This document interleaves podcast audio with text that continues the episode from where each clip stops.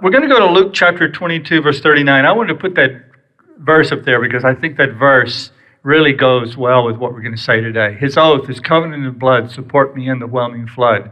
When every earthly prop gives way. I love that line. When I was sitting over there a minute ago, I saw that line. That line just spoke to me. He then is all my hope and stay. On Christ the solid rock I stand. All other ground is sinking sand. Today we're going to talk about an activity that illustrates or, or is a response to someone who believes that, who's someone who realizes that, that Christ is the solid rock and on which we stand. And this activity is not just prayer. We're preaching about prayer. We're talking about asking God. But this activity is uh, a certain type of prayer. And we're going to get into it uh, right now. Luke chapter 22, verse 39 Jesus went out as usual to the Mount of Olives, and his disciples followed him. I want us to slow down and read that a little slower. Jesus went out as usual. Circle as usual. This was a pattern. Jesus went out as usual to the Mount of Olives, and his disciples followed him. On reaching the place, he said to him, Pray that you will not fall into temptation. He withdrew about a stone's throw beyond them and knelt down and prayed. We know that getting away to pray was the, a pattern in Jesus' life. It was usual. It was so much so that the disciples said, Lord, teach us to pray. They didn't say, teach us to teach like you teach, teach us to work miracles. They didn't say, teach us to uh, converse with people or relate to people as well as you do. They said, Lord, teach us to pray. Because they saw that as the power for everything else he did. And so if Jesus Christ, the Son of God, had to have had to get away to pray, how much more do you and I need to think about making getting away to pray stopping to pray a part of your life. Nothing is so intriguing to me as the fact that Jesus often stopped everything he was doing to pray. Everything he was doing to pray.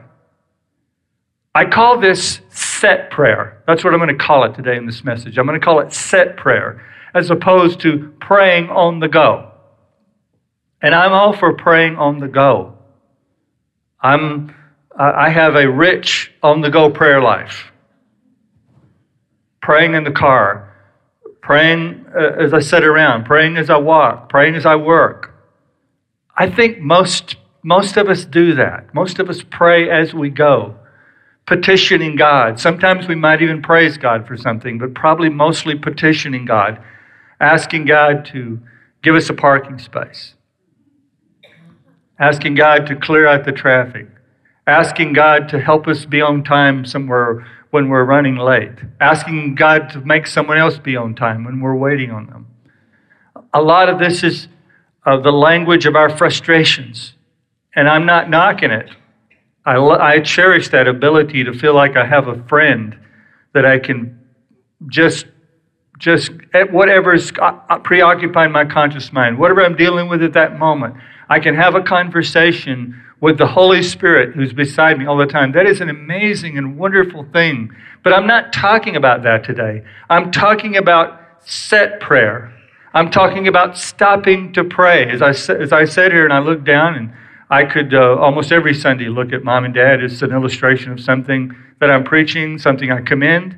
And one thing I uh, know no people uh, that I know, especially at their stage of life, is as busy as they are busy and always been very busy people.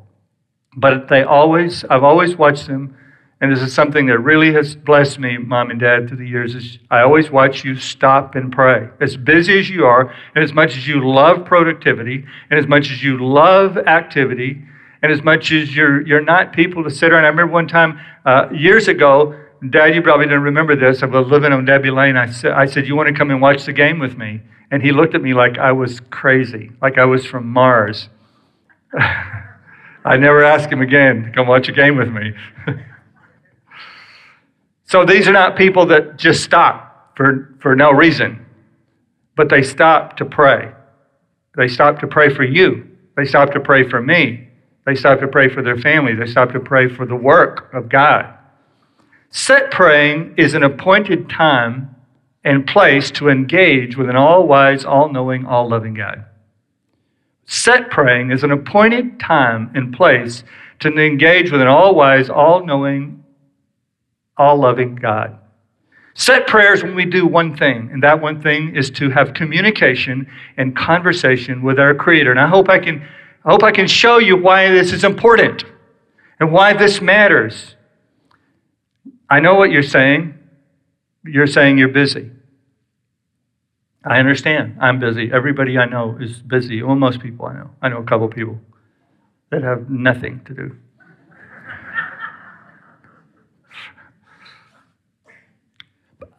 You say, Pastor, I don't, I can't, I don't have time to go pray every day. I don't have, have time to have a daily quiet time. Imagine the demands on Jesus' life. Imagine the demands on his life. The demands on our life are often related to our abilities. The demands on our life are related to what we can actually accomplish when we're on the job. Jesus raised the dead. Jesus healed lame people and made them walk. Jesus caused blinded eyes to open. Jesus walked on water. Jesus fed 5,000 with two biscuits and five sardines. Jesus turned water into wine. Jesus taught lessons and teachings that are taught by every, almost every religion in the world and, and even the irreligious. He taught the most profound things. We know that we know that crowds of 15 and 20,000 people came to hear Jesus teach. We know people travel from Greece to Israel looking for Jesus so they could have an audience with him. You know that people hung on Jesus' every word Thousands of people, tens of thousands of people wanted Jesus just to touch them. So, why are you so significant that you can't stop and pray? Why am I so significant? Talk about demands when you can do all of that. Your, your phone, you think your phone goes off a lot now?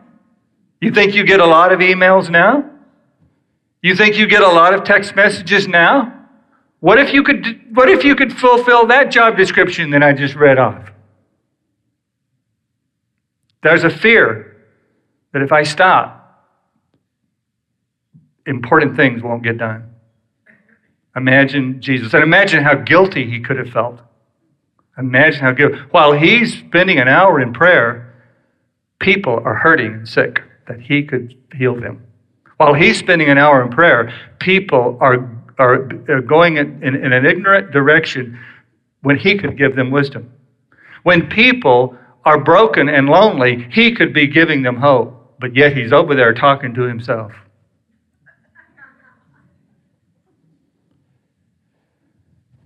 I want to refer back to Bill Hybels today because Bill Hybels, his, a couple of his books and, and teaching has really helped me in the area of prayer. I want to get back to that in a moment.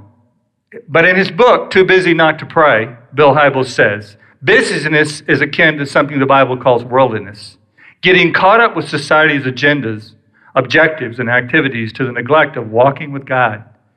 In any way you slice it, a key ingredient in authentic Christianity is time. See, on the go prayer is a natural thing. That, that's why, part of the reason, I'm not, I'm not knocking it at all, but that's part of the reason that 85% of Americans pray. Because on the go prayer is just natural. Don't you find it just natural? Even, I'm sure that many of you here today who've crossed the line of faith and you are followers of Jesus Christ now, you probably remember when you were far from being a follower of Jesus Christ. You probably remember when looking back, you'd say, I was a long way from God. I was far from religion. I didn't want to go to church. But even then, you probably prayed. You probably called out to, you know, if anybody's up there kind of a stuff. You know, if anybody's up there, just in case somebody's up there, I need help today. I don't want to lose my job today. I don't, I don't want to get found out about something I've done. I just, oh God, just in case, just in case you're there, please don't let anybody find out, find out what I did today. but set prayer is unnatural. Going into a room and saying, I'm going to be in there for the next 15, 30, 45 minutes, hour, that's unnatural. I'm going to go away for a day because stuff's going on in my life and I need, I got to hear from God. And family, I won't, you guys won't see me for the, for the next 24 hours because I'm going to go, I'm going to go away. See, it's natural to go away. We do it all the time. Some of you go away for no reason. You say, well, I, I just got to get away. So you go get a motel somewhere and you, you swim in the pool or you watch TV or eat or whatever you do. You, re, you relax because you got to get away. But you would feel weird going, I'm going to go get a motel room so I can pray. Would that, would that feel weird to some of you? Your family would think you're just really lost your mind. You're really getting weird now. You're taking this religion thing a little too far. Is You're going to go away to talk to the sky? What is this? See, unless you're a pastor, priest, or monk, letting people know you're stopping to pray is embarrassing, especially if it's not in church. At church, maybe. If I stop everything I'm doing and go do nothing but pray for 15 minutes or an hour a day, then you know what it says? You know what it says? It says, I'm all in on this God thing. When you say, I'm going to stop, being productive for 15 minutes or 45 minutes or an hour, you are telling your family and your friends, I'm all in on this God thing. I think it's real.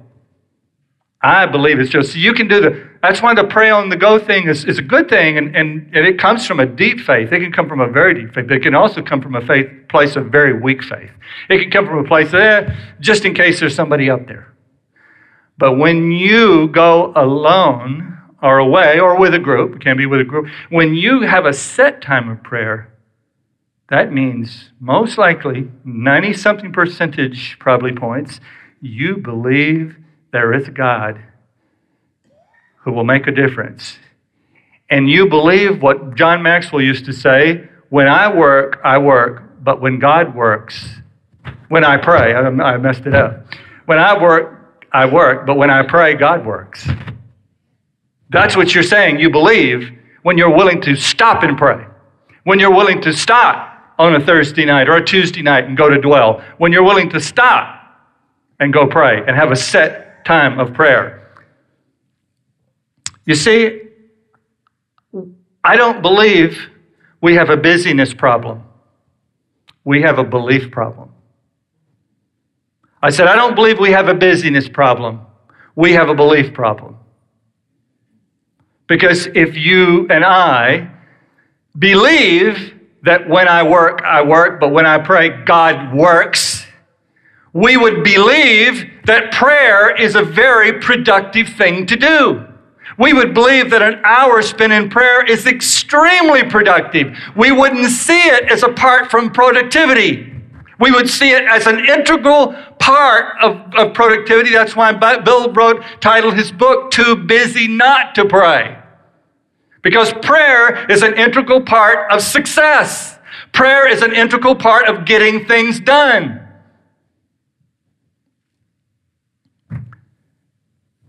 I like to find obscure, hard to understand quotes. And uh, I ran across this one. By the way, I, I just really appreciate, I've heard from many of you who are joining me in the Inquire uh, initiative and you're doing all or parts of it. Uh, uh, some of you doing all parts of it. I, I know somebody, t- uh, one of our staff members, in fact, texted a group text this week saying how much he's loving a long obedience in the same direction, reading that book. And boy, that is a fantastic book. It will help you in your walk. It's not, it's not See Spot Run, though. I mean, if you're looking for See Spot Run, then I got some other authors I will recommend to you. But but this this will help you grow. If you just keep reread the you know, reread it a couple of times. If you don't understand something, you know, they got this place called dictionary.com that you can look up any word that you don't understand. So use dictionary.com or call a friend and ask, what does that mean? But uh, Nicholas Berdyaev, and I don't have any idea how to pronounce his name, but that's how it reads. A Russian political and religious philosopher born in 1874. I, I, went and did a little research on him after I read it in the book, A Long Obedience in the Same Direction. Interesting man. I wish I had time to talk about him. Very interesting guy who lived through the Bolshevik Revolution. And he, was, he started out being a Marxist and a communist, but as he studied the Marxism, he converted to Christianity. And he said this, and this is back in, in, he was born in 1874, so this is like 1910. He makes this statement. See, you see, things don't ever, you know, let me make an aside. Things don't ever change. Things don't change. It, we always want to act like what's going on today, and people are so busy today, it's just new. No, it's not new. The, the, the, that's why the Bible is always relevant. Because society never changes, really. People never change yeah, some things get worse and some things get better, but basically we, we just are the same and, and we're going to be the same until the end. It, let, let me read it. There is something, here's what he says about this is about busyness and productivity. There is something morally repulsive about modern activistic theories which deny contemplation and recognize nothing but struggle. For them, these people who just want to be in the struggle all the time. For them, not a single moment has value in itself. I like that. Not a single moment has value itself. When I go to pray, I'm saying, Oh God, this moment has value with just you and me in my chair having communion. This moment has value. This moment isn't just about me getting ready to go clean something or visit somebody or build a sermon or, or plan a new program. This moment has value in itself. It's like spending time with your lover. You're not preparing for something else. You are in that moment. You better be in that moment. right? You better be in the moment. And so when I enter into the place with God, I'm entering to that place where the moment has value because I'm with God, not because I'm making something happen or because I'm producing something, but I'm having a love relationship. I'm getting to know God. For them, not a single moment has value in itself, but only a means for what follows. You can go study that meditate on it. The reason to engage in prayer at all should intensify our practice of set prayer. It's about the blessing of the Lord, not just not because we can't achieve not because we can't achieve without prayer. See, that's where we miss it. We go, well, I achieved a lot while you were praying. I got a lot done while you were in there talking to yourself. It's not about, it's not just about getting tangible results. It's not about you, you can't achieve without prayer. The mafia gets a lot done without prayer. Atheists who never pray build beautiful things and do great things and write great music and do great art. You can achieve without prayer. People make gazillions of dollars who never pray. No, it's because you crave and I crave the blessing of the Lord. So, Proverbs 10:22, the blessing of the Lord brings wealth and he adds no trouble to it. Boy, we could get drilled down on that about yes, yes, there's a lot of achievement out there, but it does, does it bring trouble with it? The blessing of the Lord brings wealth and adds no trouble. The blessing of the Lord is not the tangible results that comes from the blessing, but it's what transpires before anything tangible happens. I said the blessing of the Lord is not the tangible results that comes from the blessing, but it's what transpires before anything visible, tangible happens. See, we're not praying to inform God. We're not praying to impress God. We're praying to invite God into our lives. Set prayer is going on FB, Facebook, and saying, I'm in a relationship. That's what set prayer is.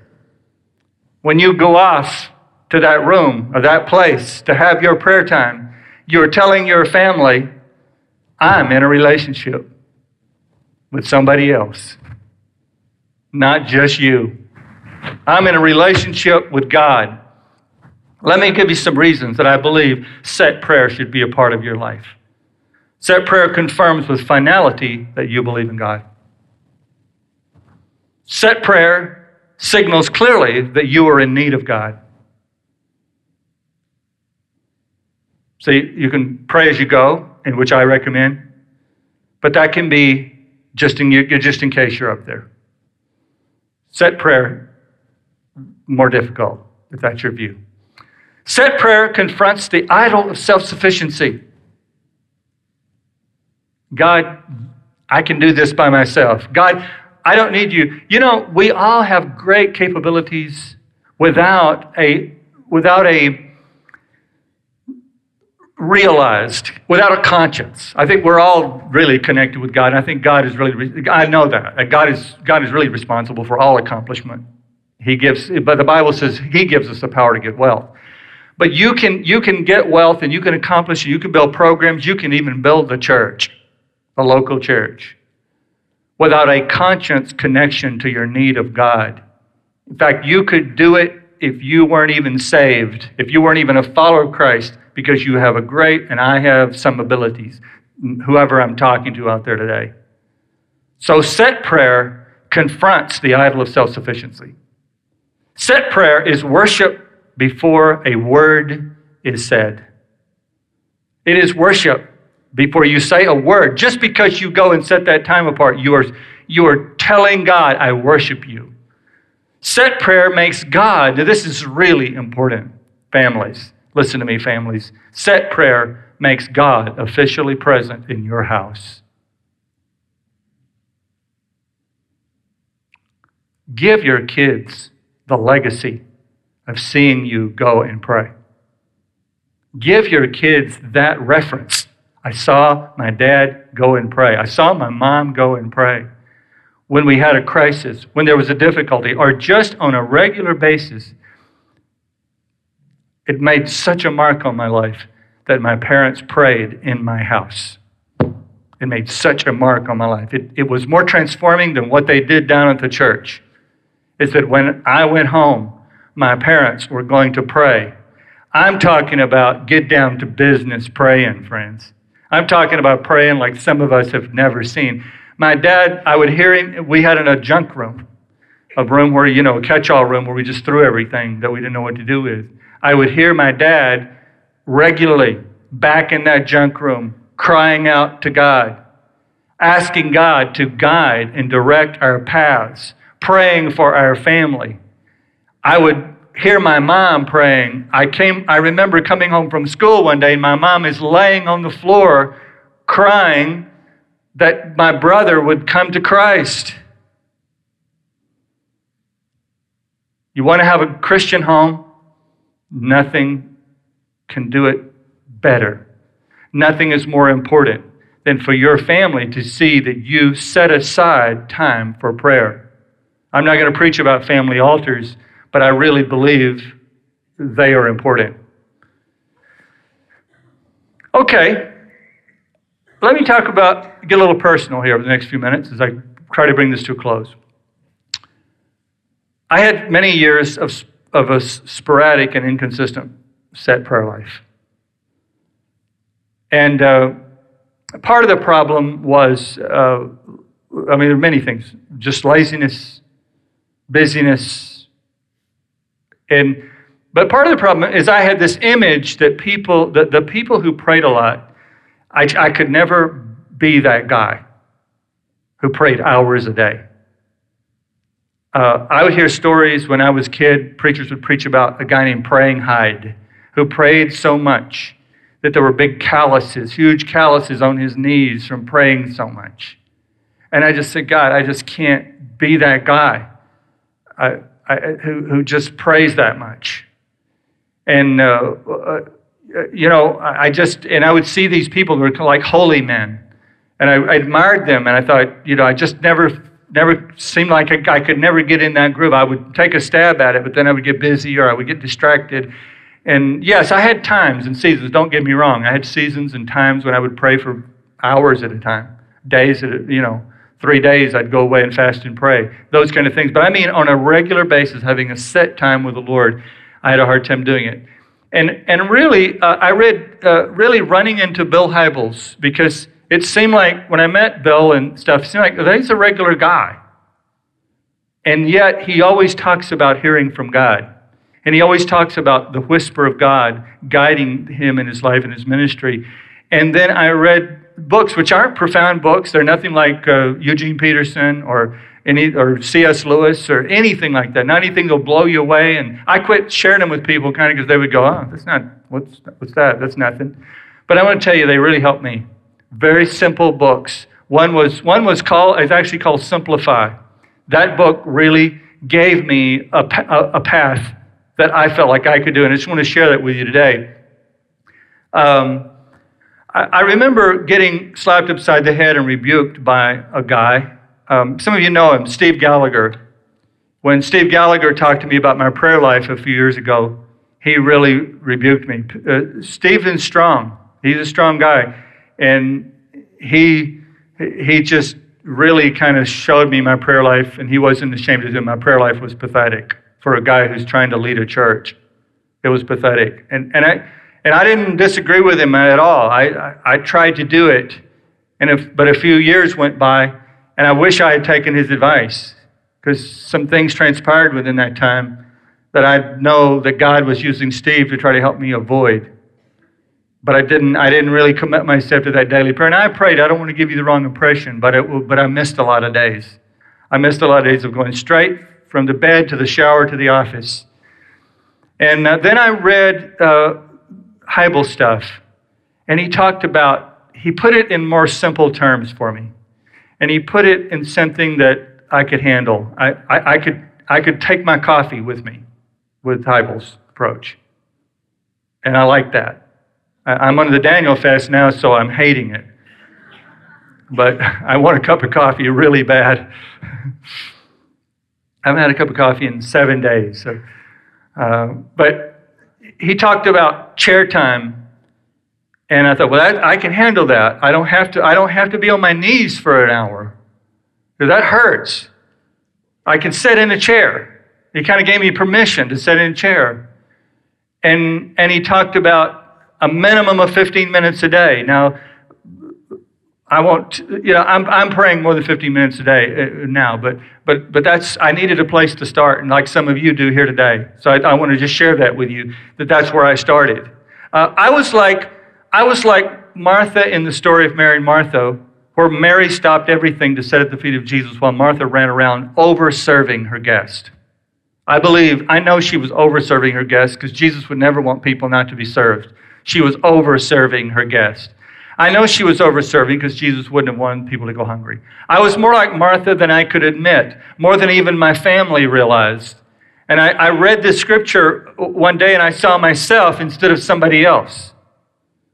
Martha, Martha, Luke 10 41. The Lord answered, You are worried and upset about many things, but only one thing is needed. Mary has chosen what is better, and it will not be taken from her. I said, That's me. I'm worried and upset about many things, but only one thing is needed. I need to get in the presence of God. I'll admit, Steve was a little too intense for me, but when Bill talked about chair time and starting with a minimum of 15 minutes a day, I could start there. So I, I picked a comfortable spot. I took my coffee with me. I, I began to read a portion of Scripture. I began to write out my prayer. I'd never done that before, and that really helped me uh, if I didn't do this, I couldn't focus. I would spend a disproportionate amount of time pouring out my complaints instead of having a balanced time of prayer with God. So now I pray about four things. And this is an acronym that I got from Bill, and it, Bill got it from somebody else. And it's called the ACTS acronym. I want to share it with you today. Some of you could use this. Adoration, number one. After I read some scripture, I adore the Lord. Worship is an act that develops feelings for God, not a feeling for God that is expressed in an act of worship. I said, worship is an act that develops feelings for God, not a feeling that is expressed in an act of worship. So I don't have to feel worshipful to go do my worship. The act of worship creates the feeling of worship. It's so critical to emotional health to separate the worship of God for who He is and not praising Him for what He does. This is not time, my adoration time of my prayer is not time to thank God for things. This is time to focus on who He is. And I write out these words God, I adore and worship you because. And then whatever comes to my mind is what I fill in the blank with. God, I worship you because you are the God who speaks. God, I worship you because you're the God who patiently waits. God, I worship you because you're the God of new mercies. God, I worship you because you're the God who understands. God, I worship you because you're the God who is sovereign over the earth. God, I worship you because you're the God who loves me. God, I worship you because you're the God who rejoices over me. God, I worship you because you're the God who pursues us. God, I worship you because you're the God who pleasantly surprises us. God, I worship you because you're the God who never panics. These are actual things I went back to my journal and I pulled them out. These are actual things that I ascribe to God. I don't like to use, I like big words, but I don't like to use big words when I'm trying to describe God. I can say, Oh, you, my Father, you omniscient Father, omnipresent, omnipotent God. That doesn't mean anything to me. I want to put it down into words that I understand and I want to adore the presence of God. And you would be surprised how this sets you up for the rest of your prayer time when you start with worship. You would be surprised. You'll be surprised how this sets you up because your tendency is to go and saying, Oh God, I need you to stop my kids from driving me crazy. That's what you want to do. That's what your natural inclination is. But if you will first begin to magnify a big God, a big God who loves you and who cares about you, by the time you get to praying about your kids, they might not be such a big deal to you anymore. You might actually love them.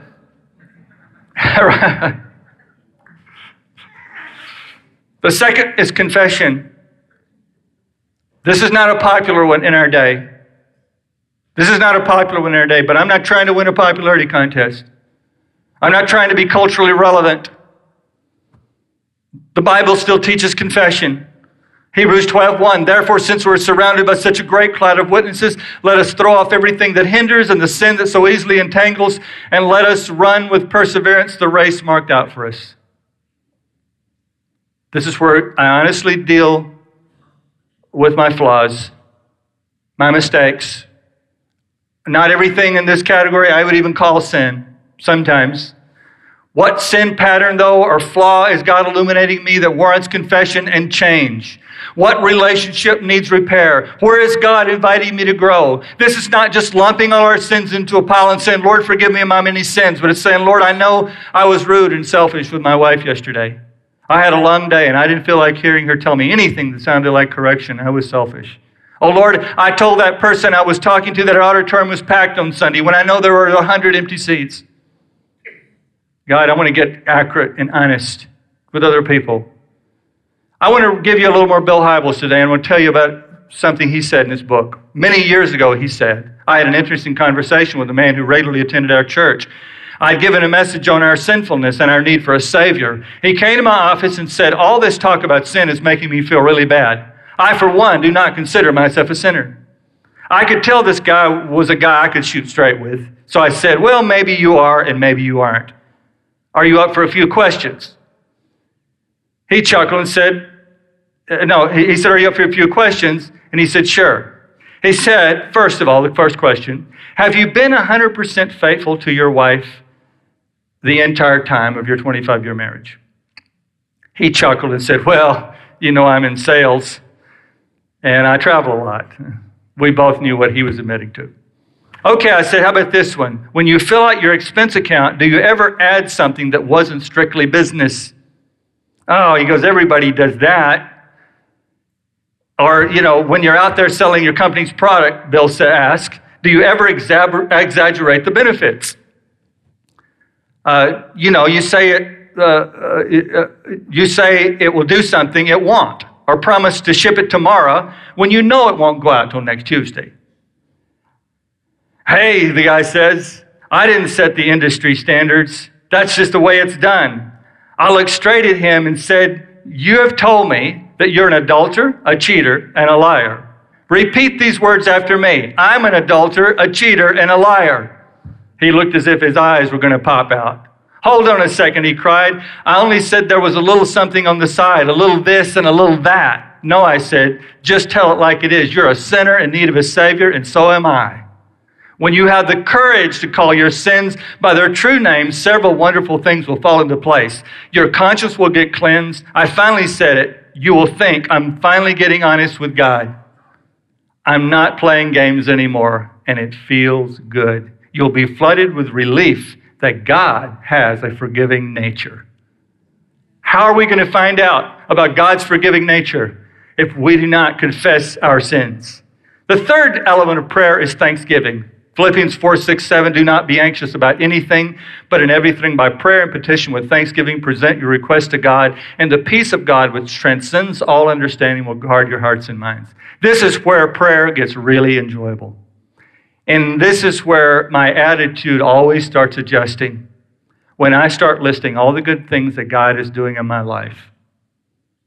I can never believe how long the list is every day when I start writing out and I realize how bad and rotten my attitude is.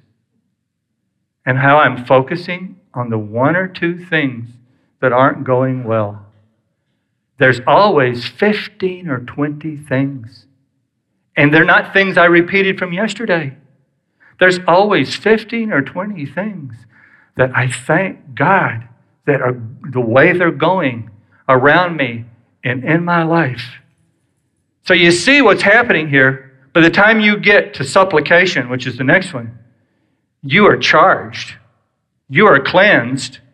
You have a big God by now, and you're ready to tackle those three or four or five issues that you need God to do something about. And that's the point. Psalms 119, 170 on supplication. Supplication just means, it, it means making request of God. Uh, it, it, means the action, I believe we got a, a, slide for it, the action of asking or begging for something earnestly and humbly. Psalms 119, may my supplication come before you, deliver me according to your promise.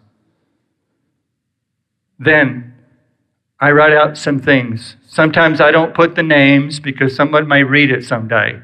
Someone may find my prayer journal someday. So I'm careful about that. I mean, I put a few things that you would go, wow, pastor's having a problem with that.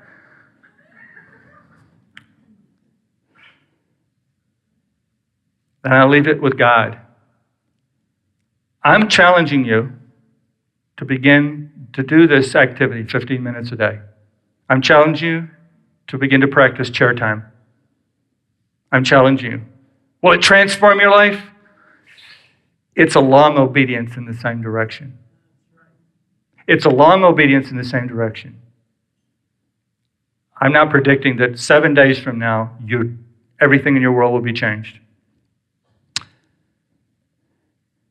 Eugene Peterson, I'm going to close with this, compares set praying to an old school weed trimmer sharpening his blade. Listen. Look at the mower in the summer's day with so much to cut down ere the sun sets. He pauses in his labor. Is he a sluggard? He looks for his stone and begins to draw it up and down his scythe. With a rink-a-tink, rink-a-tink, rink-a-tink. Is that idle music?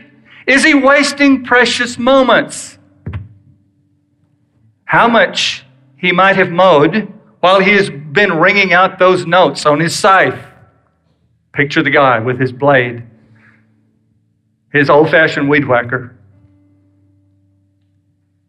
He's stopping. He's stopping productivity. But he is sharpening his tool, Eugene Peterson says.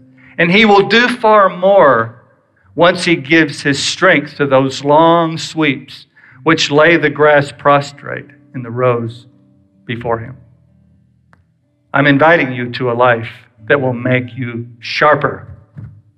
not duller. Better, not worse. More relaxed, not more tense. I believe this is the this is what our culture needs right now. We are so overloaded with information. We're so overloaded with our cell phones and our iPads and our text messages and, our, and information and intellectual. And we're so overloaded with intellectual information. We know more and we're bombarded with more, more uh, pieces of information and more news than any culture in the history of mankind. This is one thing that is different. Never in, in the history of mankind is we've been bombarded by so much information. And I know that God is saying something to us today that the answer is for us to pull away and go into the presence of God. No culture in history is really, really at their root craving quietness in the presence of God like this one, like this one, like you and I today. And it is the answer. If there is to be any unity in culture, it will be prayer that will bring unity, not social media post and argumentation.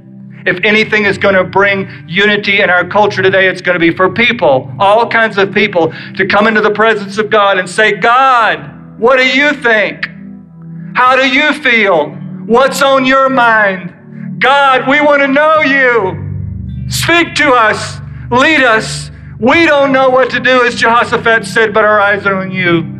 Prayer is the greatest opportunity that we have to change our lives. I want our prayer partners to come right now. I want our prayer partners to come right now. And we're going to pray right now for what's troubling you. They're standing here waiting for you to bring your supplication, your petition, and say, Pray with me. Listen, God still wants to hear your problems. God still wants to know your pain. He's not turned off by it. He doesn't see it as anti worship. When in fact, telling him your problems is also a form of worship. It says, I trust you, I need you. So today I want you to and to get out of your seats in a moment, in a few seconds, and come and be prayed for for whatever's troubling you. Take communion. Right now, have a set time of prayer with God, okay? Let God touch your life. God bless you. I love you. You have been listening to the Bethany Community Church podcast. For more information, please visit us online at bccma.org. Thank you, and God bless.